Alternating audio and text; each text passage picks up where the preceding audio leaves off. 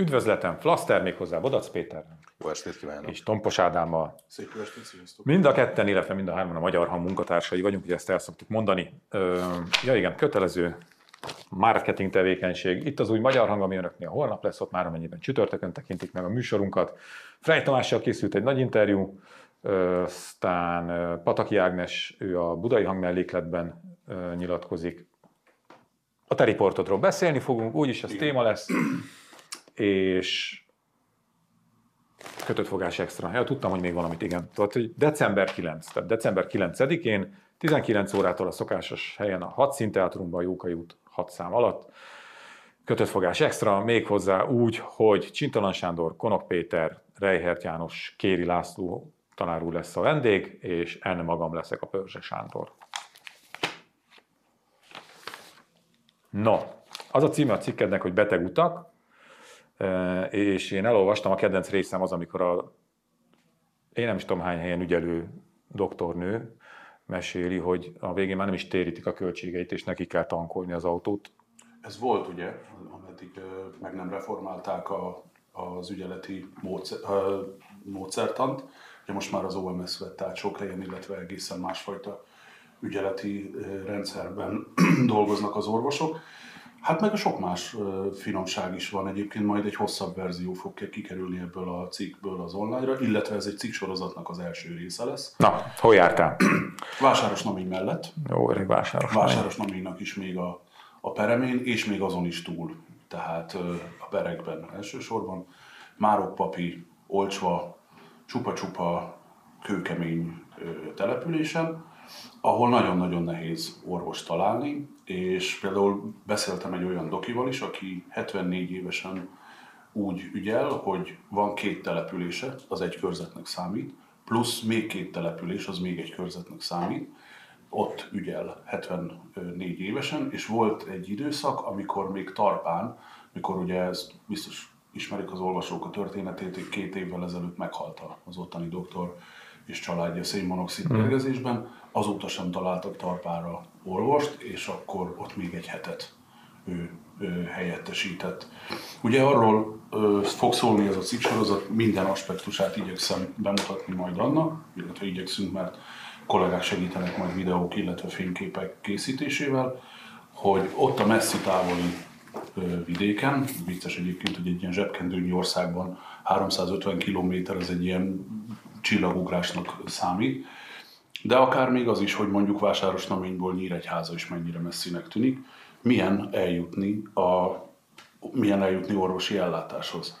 Szándékosan nem nagyon fogok foglalkozni majd a magánegészségügyel.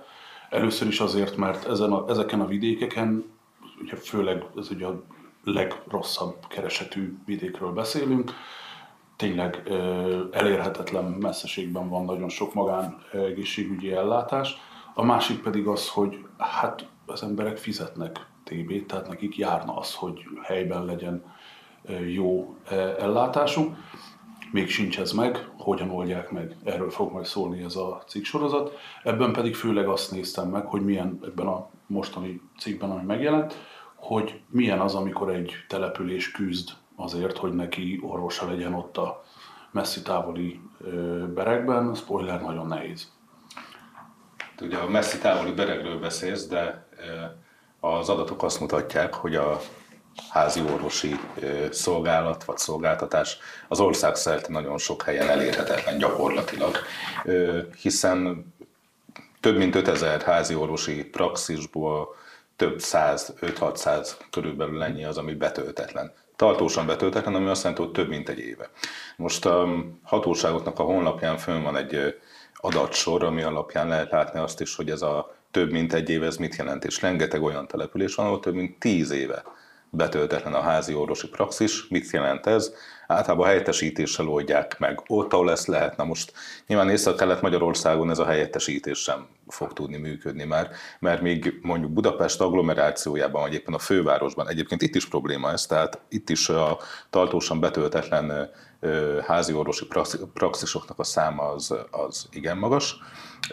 De itt még működik az, hogy a szomszéd körzetből átjön jó pénzért ügyelni az orvos, vagy éppenséggel fölmond az orvos, ott hagyja a praxist, és visszamegy ugyanúgy, felügyelni azért, mert gazdaságilag jobban megéri, kevesebb az adminisztráció, és még lehetne sorolni a, a szempontokat.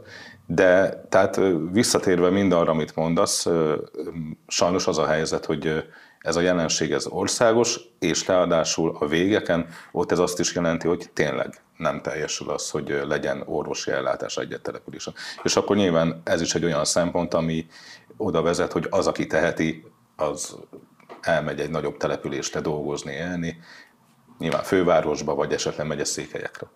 Két, bocsánat, két kiegészítő gondolat ehhez. Ugye említetted, hogy aki teheti elmegy, ez nem csak az orvosokra vonatkozik, ez általában a 18-tól 40-ig tartó fiatal felnőttekre. Éppen ezért például ezeknek a kis településeknek, a, amiket bejártam, meg amikkel foglalkozni fogok, egy nagyon furcsa korfája van, tehát egyfelől azt látni, hogy van egy, egy nagyon előregedő félben lévő lakosság, másrészt van rengeteg gyerek. Nagyon sok gyerek. És pontosan a gyerekellátás az, ami, ami úgy néz ki, hogy így a legtöbb orvos így meg körbekérdezem, hogy gyermek ügyelet, szétárják a kezüket, és azt mondják, hogy hát Nyíregyháza. És ezt tényleg úgy mondják, mint hogyha azt mondanám, hogy nem tudom, akkor egy holdra lövést próbáljanak meg. A másik pedig, hogy egy kicsit a nagy politika felé vigyük ezt a történetet, és itt is mindjárt tartatunk egy Y elágazást. Az egyik az az, hogy ugye az, hogy a, hogy a praxisok betöltetlensége hova vezethető vissza, az 20 évvel ezelőtt, vagy 23 évvel ezelőtt az első Fidesz kormány hirdette meg a, az úgynevezett praxis törvényt, ami azt jelentett, hogy lényegében a házi orvosi körzeteket forintosították, és az akkor regnáló házi orvosok gyakorlatilag kaptak egy pár millió forintos összeget a zsebükbe, ugye kötelező hozzátenni, hogy akkor ez még nagy pénz volt, ez a 4-5-6 millió forint. És a kritikusai ennek a törvénynek már akkor jelezték, hogy ez most oké, okay, de egy-két generáció múlva nem nagyon lesznek olyan kezdőorvosok, akik az, azzal akarják kezdeni a házi orvosi praxisukat, és ez hiányhoz fog vezetni, hogy vagy hitelt vesznek föl, vagy mélyebben uh-huh. bele nyúlnak a zsebükbe, vagy valahogy próbálnak pár millió forintot keresni, és úgy, úgy kezdeni a karrierjüket, hogy mindjárt adósságba verik magukat. És most ott tartunk, 23 évvel a törvény elfogadása és működése után, hogy már nem ára van ezeknek a, ezeknek a praxisoknak, illetve pontosabban nagyon is van ára, csak ezeket az állam fizeti.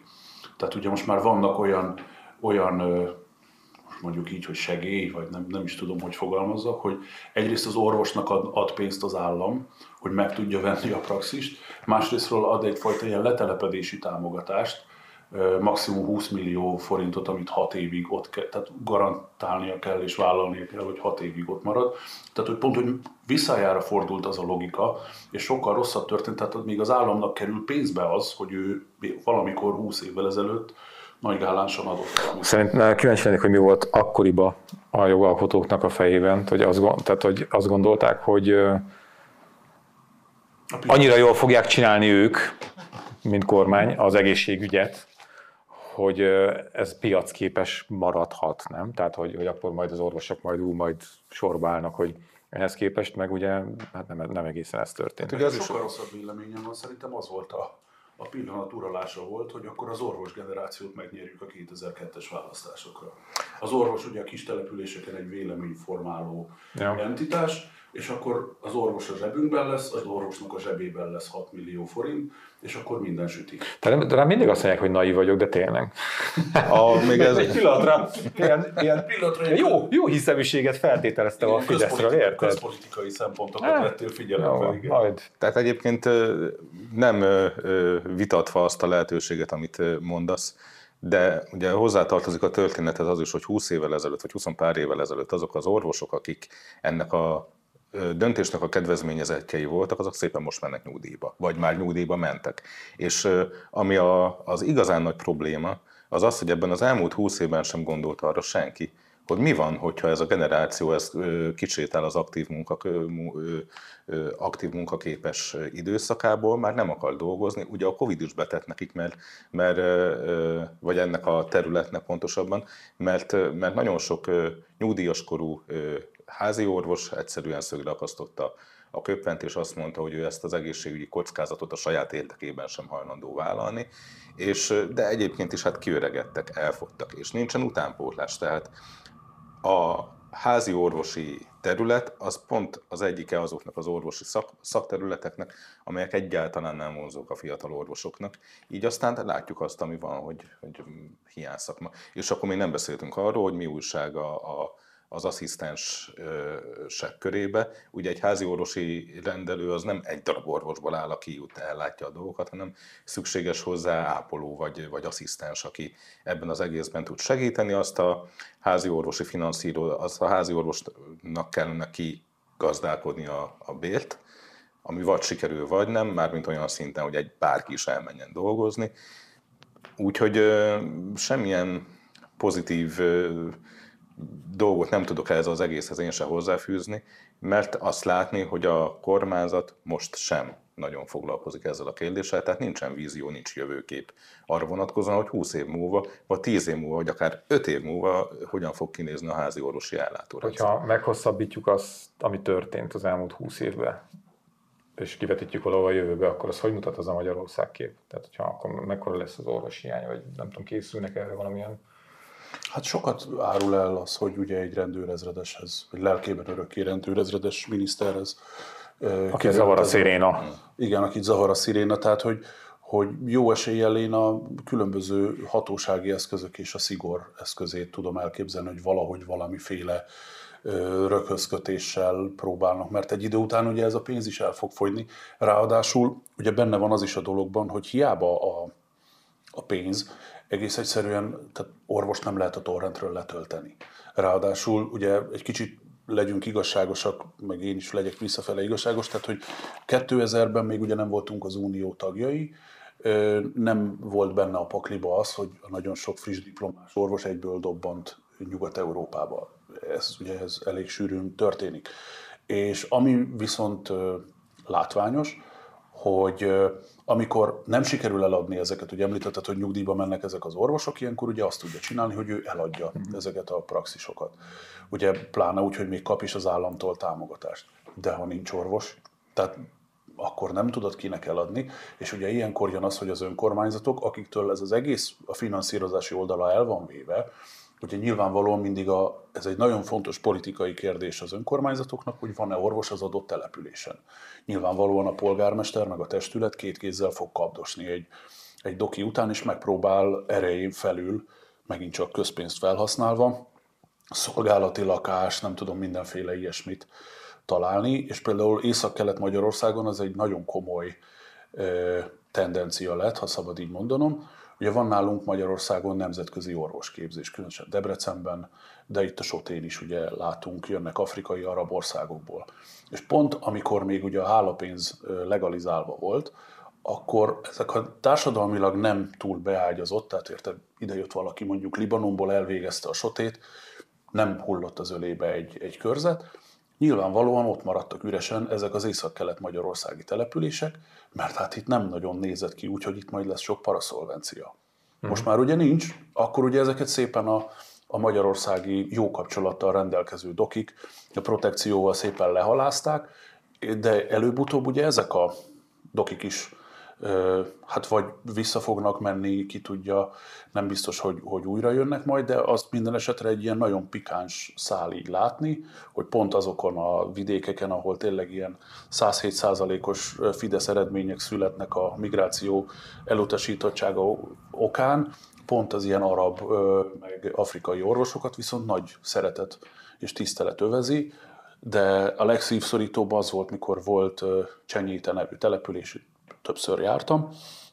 Nagyon szegény falu. 2012-ben a nigériai orvos, Dr. John, így hívta mindenki, mert a vezeték neve egy nagyon nehezen kimondható volt. Dr. John hazament, mert azt mondta, hogy ezt a szegénységet ő már nem bírja. És hazament Afrikába. Úgyhogy, úgyhogy ha így arra vagy kíváncsi, hogy ez meghosszabbítva hogy néz ki, hát az nem bicskéig tart. Hát már Tehát az nem... Péter is mondta, hogy, hogy nem úgy tűnik, hogy a kormány ezzel bármit is akarnak kezdeni. Nincs vízió, tehát kérdezted az előbb, hogy 20 év múlva hogy fog kinézni. Hát én nem akarok jósolni, én azt látom, hogy most semmi olyan ösztönző rendszer nincs, hogy elképzelés egyáltalán, hogy, hogy például ezzel a problémával mit kéne kezdeni, és akkor ez, hogyha az elszegényedő vidéknek a problémáit nézzük, ez csak egy a hosszú sorból, de hát itt a Flaszterban számtalan alkalommal beszélgettünk már erről mindenféle aspektusból, közoktatás, munkahelyek, stb. stb. És az egészségügyi ellátás az ebben a sorban benne van. Tehát én nem tudom, hogy a, biztos a falusi csak az baromi jó, és rengetegen fölveszik, de ki az a fiatal család, akinek mondjuk van ambíciója, munkahelyen, stb., aki egy ilyen környezetbe oda költözne jó érzéssel, ott próbálna fölnevelni hmm. gyereket, családos, stb. Nem értem. A, ebben a történetben szerintem annyira egyértelműen megmutatkozik a Fidesznek az aljassága, amit ők ö, politikai hasznosságnak neveznek. Ugye már sokszor beszéltünk róla, hogy mindent ebben mérnek, csak ez az egy mértékegység létezik a Fidesz számára a politikai hasznosság. Négy amit, évenként X. Igen, amit mondasz, hát itt 120%-kal nyer a Fidesz, akkor minek? minek? Nem kell orvos. Minek? Mit Igen. foglalkoznának vele? Csak közben meg, meg mennyire aljas dolog, és ez már nem is, nem is álszentség, mert ugye a politikai álszentség, hát igen, az és pont olyan, amilyen, de ez már nem álszentség, itt már embereknek az életét dobják. Pont ennek a térségnek a, a szomszédságában voltam, még nagyon-nagyon régen, még, még a Magyar Nemzet munkatársaként egy, egy szatmári településen, egy falunapon, ahol több volt egy ilyen megvendégelt ott minket a helyi polgármester, és egy ilyen VIP részen voltunk, ami abból állt, hogy a többi település polgármesterével ültünk egy asztalnál.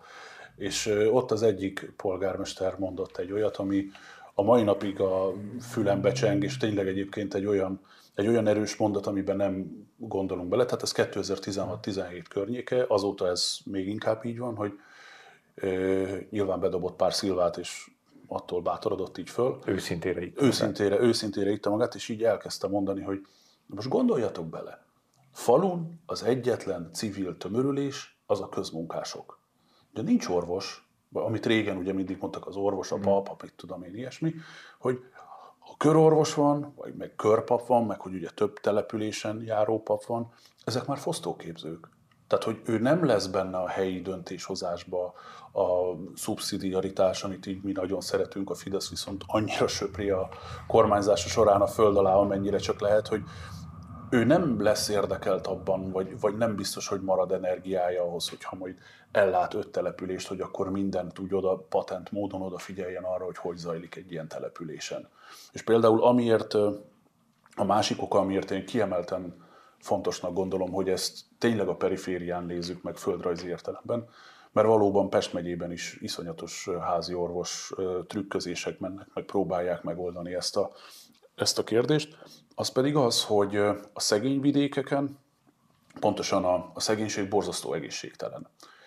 És pont ott lenne igazán szükség a preventív egészségügyi megoldásokra, már csak az étkezés, a fűtés, erre is majd szánok egy cikket, hogy, hogy milyen egészségügyi problémák származnak abból, hogy, hogy egy fűtetlen házból, vagy egy adott esetben pont, hogy fafűtéssel ilyen elképesztően melegre fűtött házból mész dolgozni, vagy napszámba, vagy bármi ilyesmi, hogy a, a, a szegényes táplálkozás az milyen problémákat okoz, és hogy milyen lehetőségeid vannak. Hát mikor a, a gyümölcs és zöldség ára az gyakorlatilag már aranyárban mérik, és ezekben a kis településekben, ahol a boltok egyébként olyanok körülbelül olyan árak vannak, mint a pasaréten, és nincsenek is ilyen zöldségek, gyümölcsök, akkor ott egy idő után milyen betegségek, milyen alapbetegségek képződnek abból, hogy chips van, kóla, meg krumpli.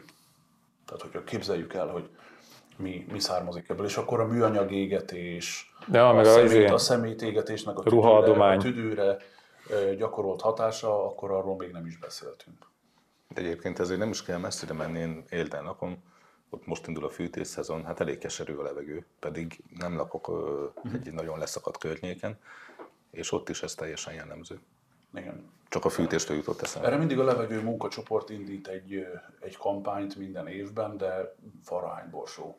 És egyébként az volt nagyon tanulságos, hogy ez is egyébként Fidesz meg a, az X-eknek a, a, a berántása ezen a téren, a rendre. Én nagyon sok Fideszes országgyűlési képviselőt követek Facebookon, nagyon tanulságos, és ott például rendre így november vége, december elején így megjelenik, vagy adott esetben, hogyha ha a választás úgy van, akkor akár január-februárba kitolva, hogy ugye közelebb legyünk a, a, az x az időpontjához, hogy sikert élt el térségünk, nálunk kell, lehet kiosztani a legtöbb szociális tűzifát. Uh-huh. Tehát ezt ugye pedig rászorultsági uh-huh. alapon történik, tehát hogy azzal büszkélkedsz, bátya, hogy nálad él a legtöbb szegény ember, Aha. az nagyon kemény. És ráadásul, ha megkérdezed, oda mész egyenként ezekhez a falusiakhoz, én elég sűrűn megteszem, hogy mire elég ez a fa, kiröhögnek.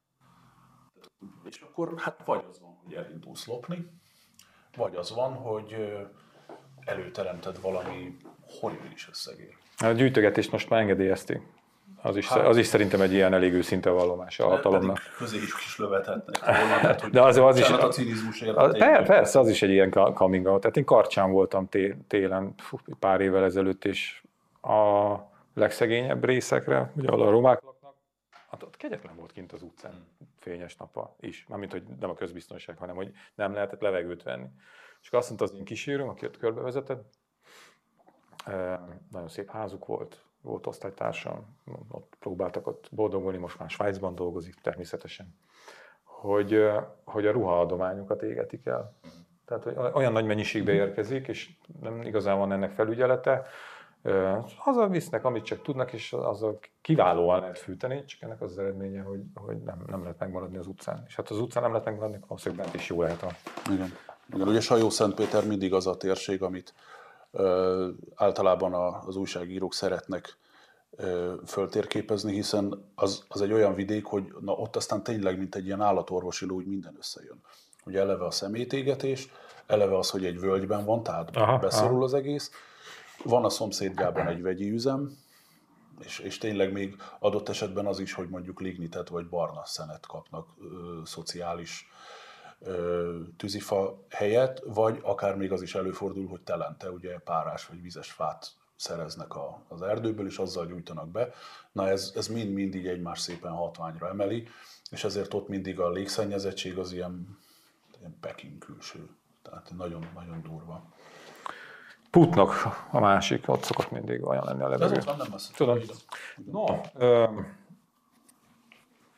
egy kis NAV, mert hogy a NAV is számolt, és nem úgy, mint a KSH, mert a KSH úgy számol, hogy jó legyen, a NAV meg úgy, amiket a számok mutatnak. Ugye kettő között van némi eltérés. Szóval 285 ezer forintra jött ki a NAV-nál a havi átlagkeresett tavalyi esztendőben ami, ami azért már szerintem közelebb van a reálishoz, mint amiket a KSH szokott itt pattintani, de ott ilyen 5-600-ak így. Nos, hát ami nem meglepő, hogy Budapesten 370 ezer forint a nettó átlagkereset, megyei jogú városok 304 ezer, városok 273, községek 243 ezer forint. Vagyis ez egy nagyon egyszerű matematikai egyenlet. Egy városi munkavállaló 52%-kal keres többet, mint egy községi munkavállaló, mint egy budapesti munkavállaló, ami azért elég durva. És hát indokolja nyilván ezt a belső népvándorlást is, ugye arról is beszéltünk egy párszor, hogy Békés megye, Orbán Viktor legújabban kedvenc megyéje, ugye felkészült Békés megye, gyakorlatilag kiürül lassan. Hát nyilván ez is benne van. Hogy hol volt a legtöbb ez biztos érdekli a népet, mert ez mindig egy kis izgalmas, hogy na akkor kik voltak a legjobbak. Második, Budapest második kerület, mi meglepő, 568 ezer forint, Diós 436 ezer forint. Ugye Diósd, aki nem az ismeri. része, uh, vagy szomszédja. Szomszédja. Oda nagyon sokan költöztek Budapesten, ott az m 0 tök jól le lehet kavarni, és hát elég jó módúak költöztek ki. Meg még van ott egy nagyon híres ember Diósdon, méghozzá az egyik legjobb részen, de nem azért, ez már most azóta lett ott a bánya környékén. Budaházi György. Szintén nem tudtam. Én voltam nálam, mert házi őrizetben volt.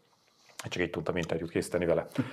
A legalacsonyabb kereslet pedig Szabolcs-Szatmár Bereg, ott 222 ezer forint. Na most ez nyilván szélsőséges, de mondjuk azért a Szabolcs-Szatmár Beregi 222 ezeres átlagot itt a második kerülethez mérve, az a majdnem háromszoros differencia. Igen, és az az érdekes egyébként, hogy persze eltérőek maguk a számok, de hogyha így a térképet, meg így a mélységeit nézzük, akkor azért nem jön ki olyan nagyon drasztikusan más a KSH meg a NAV adatai között. Tehát, hogy a tendenciák azok... De az, azok, persze, azok, persze, azok csak a számok KSH-nál több. És egyébként ez is egy olyan, olyan dolog, amivel igenis politikai szinten kellene ezt kezelni, mert azt nekem senki nem mondja, hogy az egy államnak jó, hogy egy, tényleg egy ilyen zsebkendőnyi országban ilyen szintű leszakadás és szétszakadás. Hát látod, hogy jó.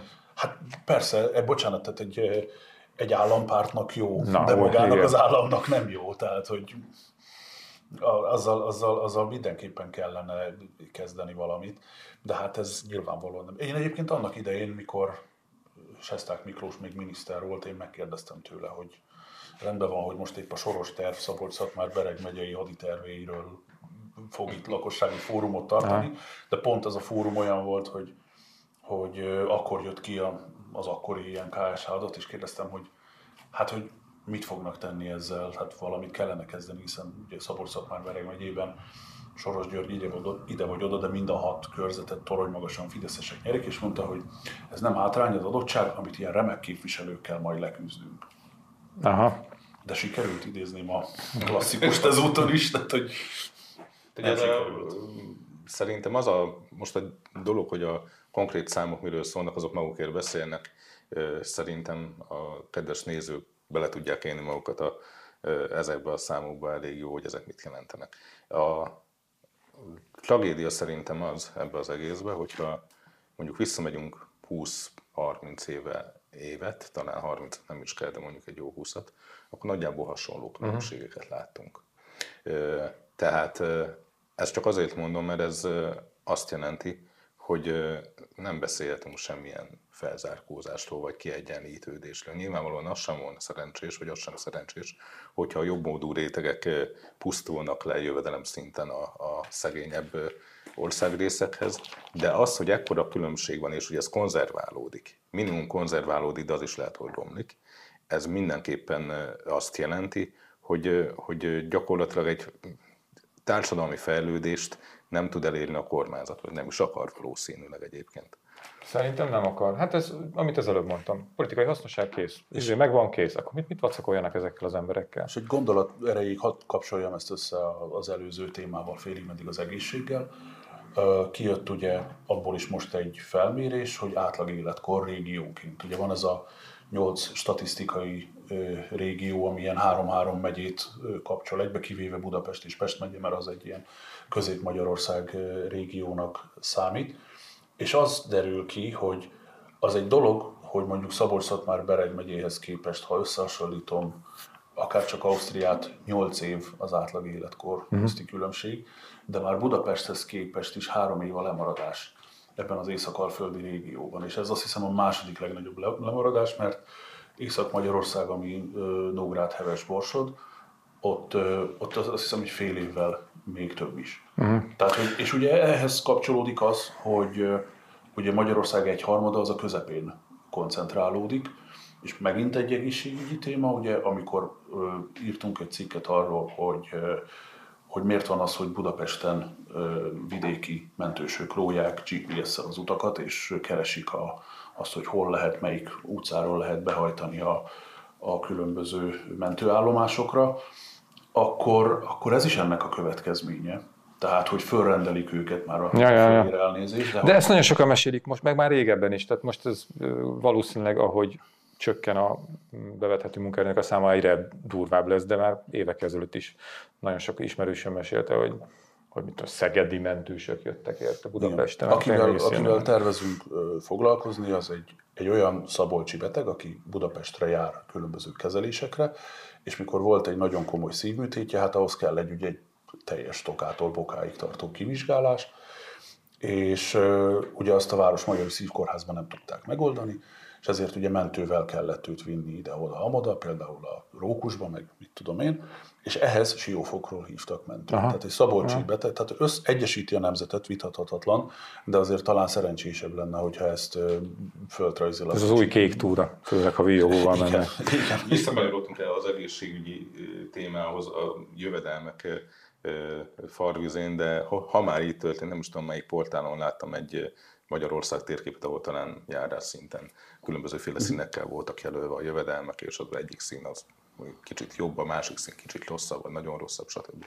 És csak az jutott eszembe, hogy ez a térkép, ez nagyon-nagyon hasonlít arra, mint amit például a házi orvosi ellátásnak a tekintetében föl szoktak rajzolni egy-egy ilyen grafikusan is elemző oldalnál. De hogy hol van több hiányzó? Igen, Aha. meg hogy milyen hosszú ideje, tehát uh-huh. a jövedelmi helyzet, házi orvosok, és még föl lehetne sorolni egyébként meg annyi gazdasági és társadalmi mutatót, amit egyébként a KSN korábban meg is csináltak a terítéken, a térkép, vagy a térkép, a terítéken az ország vagy ország térképeket ott mutogattak különbözőféle mhm. ilyen mutatók alapján, és nagyon-nagyon hasonló színeluszlás volt. Tehát megint csak azt akarom hangsúlyozni, hogy, és ez nem, nem is csak pillanatnyi helyzetről árulkodik, hanem hogyha historikusan nézzük így, annyira látszik, hogy ebben az országban nem javul semmi. Legalábbis a különbségek azok biztos, hogy nem csökkennek.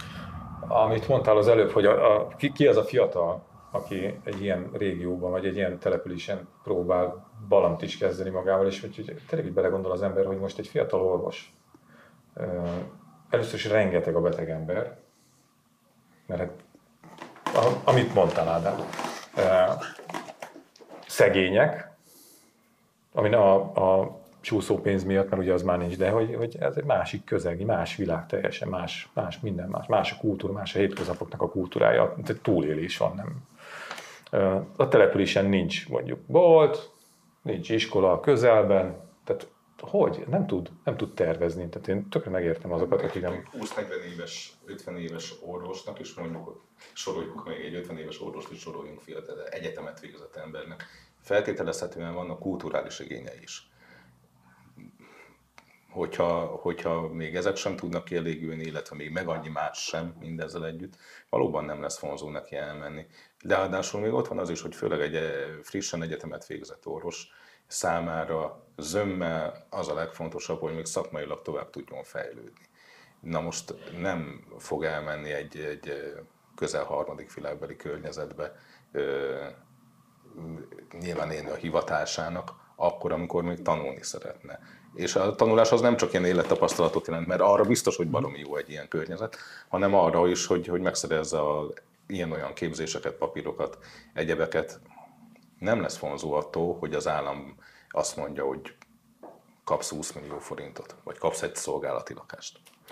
Az jutott még eszembe, ez most meglehetősen off-topic, de hát tőlem ez nem szokatlan, hogy amit, amit mondtál, hogy Sesták, ugye a Szabolcs Szatmár és a migráció küzdelme, hogy, hogy ez volt a választási kampánynak az a akciója, hogy minden polgármesternek ki kellett állni. Emlékeztek minden fideszes polgármesternek. Hogy, hogy. És a sátor, sátoraja új helyen is, tudod, az én hatalmas kis szülővárosomba, ahol bár most már látnak migráns, mert Szlovákiába viszik ugye a magyarok által elengedett embercsempészek, na de akkoriban még ez nem volt így és hogy ott is kiállt a polgármester, mögötte a izé, Fideszes testület, akiket én még MDF-es korukból is mínusz 30 kilóval ezelőttről ismertem, ugye, és elmondták keményen a kamerába, hogy sátorolja új hely, mindent megtesz, migráció ellen, és itt nem lesz izé. És mindezt abban a városban, ahol mondjuk a rendszerváltás óta így Felé 20 ezerről, majd, hát 13 ezeret most a mhm. legújabb adat szerint karcolgatja alulról a lélekszám.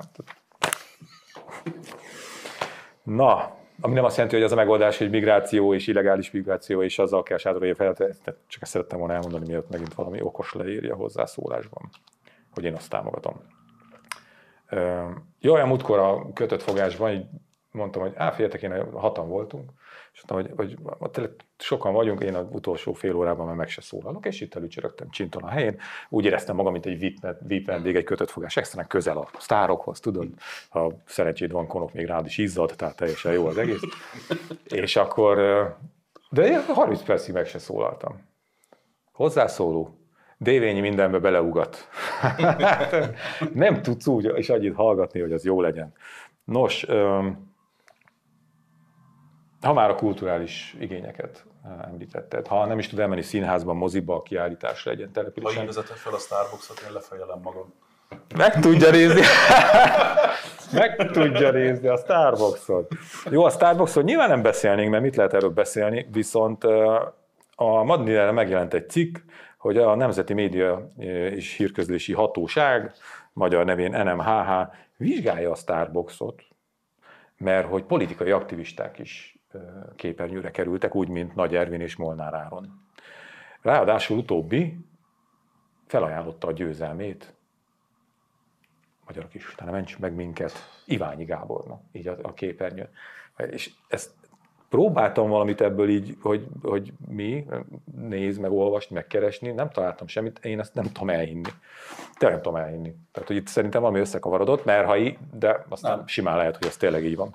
Nem, tehát, hogy pont ö, tegnap beszéltük, ha csütörtökön nézik az adást, akkor pénteken fog megjelenni majd a szabad sajtóklubot, beszélgettünk erről, hogy igazából... Viszed innen a konkurens műsorokat. A, a, szóval, hogy a, a Fidesznél, hogyha valamit, ha valamit elrontott, hogyha valami már kezd egy kicsit ciki lenni, akkor nem azt mondja, hogy el, elnézést, elnézést, itt egy kicsit túltoltuk a biciklit. Balogh Zoltán ezt egyszer mondta, és utána már inkább a politikából a püspöki kar felé távozott, hanem megfogja és elkezdi két kézzel rázni a kretén kolompot. Tehát nézd meg, a migráció tekintetében is ez történik, mint kése vajon úgy lehet átjönni a déli határkerítésen, holott ez a klasszikus egy... Miért mondasz ilyet? Megmondta dr. Viktor Orbán Balázs. miniszterelnök úr, hogy ide csak azok értnek be, amiket, akiket mi beengedünk. Nem a többiek. Igen, üzenem neki, hogy akkor olvasom. Várjál, várjál, de figyelj, olvasom jaj, bocsánat, ez kicsúszott. A, nem csak most. Gyuri riportját, tehát tényleg. Orbán, amikor hazudik, akkor is igazat mond. Hát végül is hát ebben zseni. Nem, nem, ő azt, figyelj, mit mondott? Azt mondta, ide csak az jöhet be, akit mi beengedünk. Beengedik a... A végül is be. Na, látod?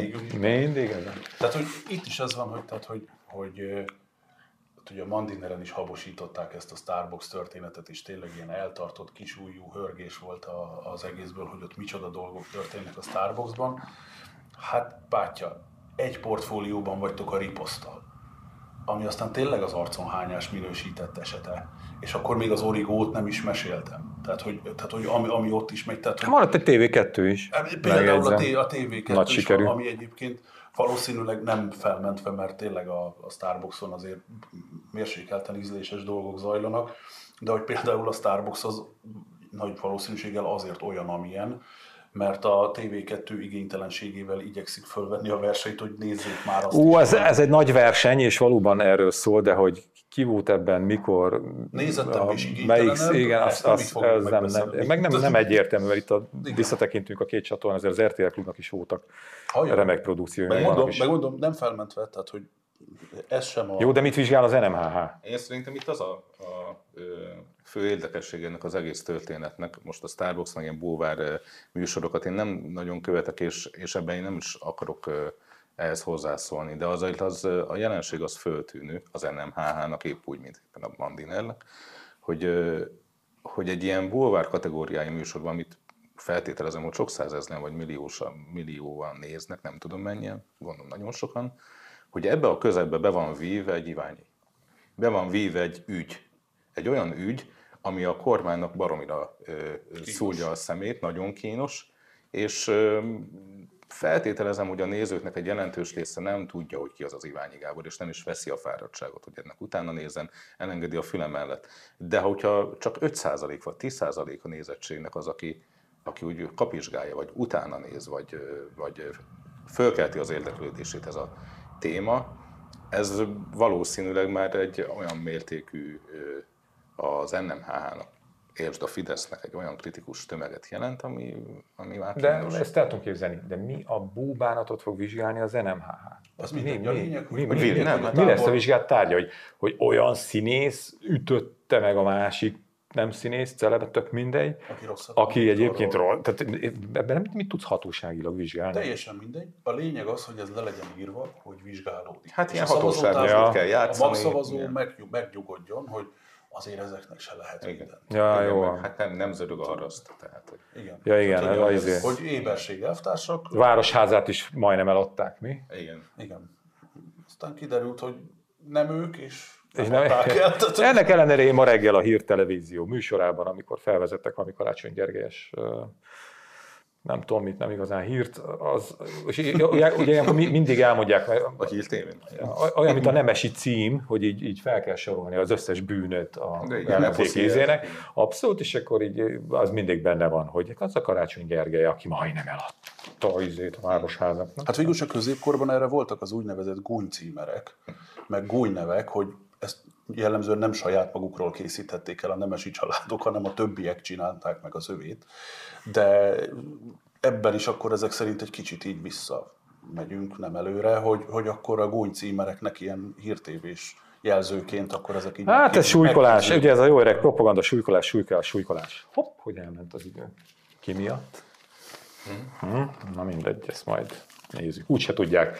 Szóval itt az új magyar hang Frey Tamással, Ádám kiváló riportjával, publicisztikákkal, és akkor december 9-én kötött fogás extra, szokásos módon lehet jelentkezni, szerkesztőségbe, írjanak, telefonáljanak, és akkor Kéri Laci bácsival mindig, neki nagyon jó, hát ugye most már, most már ő nagyon szépen tud így vissza anekdótázni a, a kezdeti Fideszes idők, és mindig jó Orbán sztorikkal jön, úgyhogy ha jó Orbán sztorira várnak, akkor mi ezt fogjuk nyújtani valószínűleg. Köszönjük szépen a figyelmet, köszönjük a beszélgetést. Köszönöm.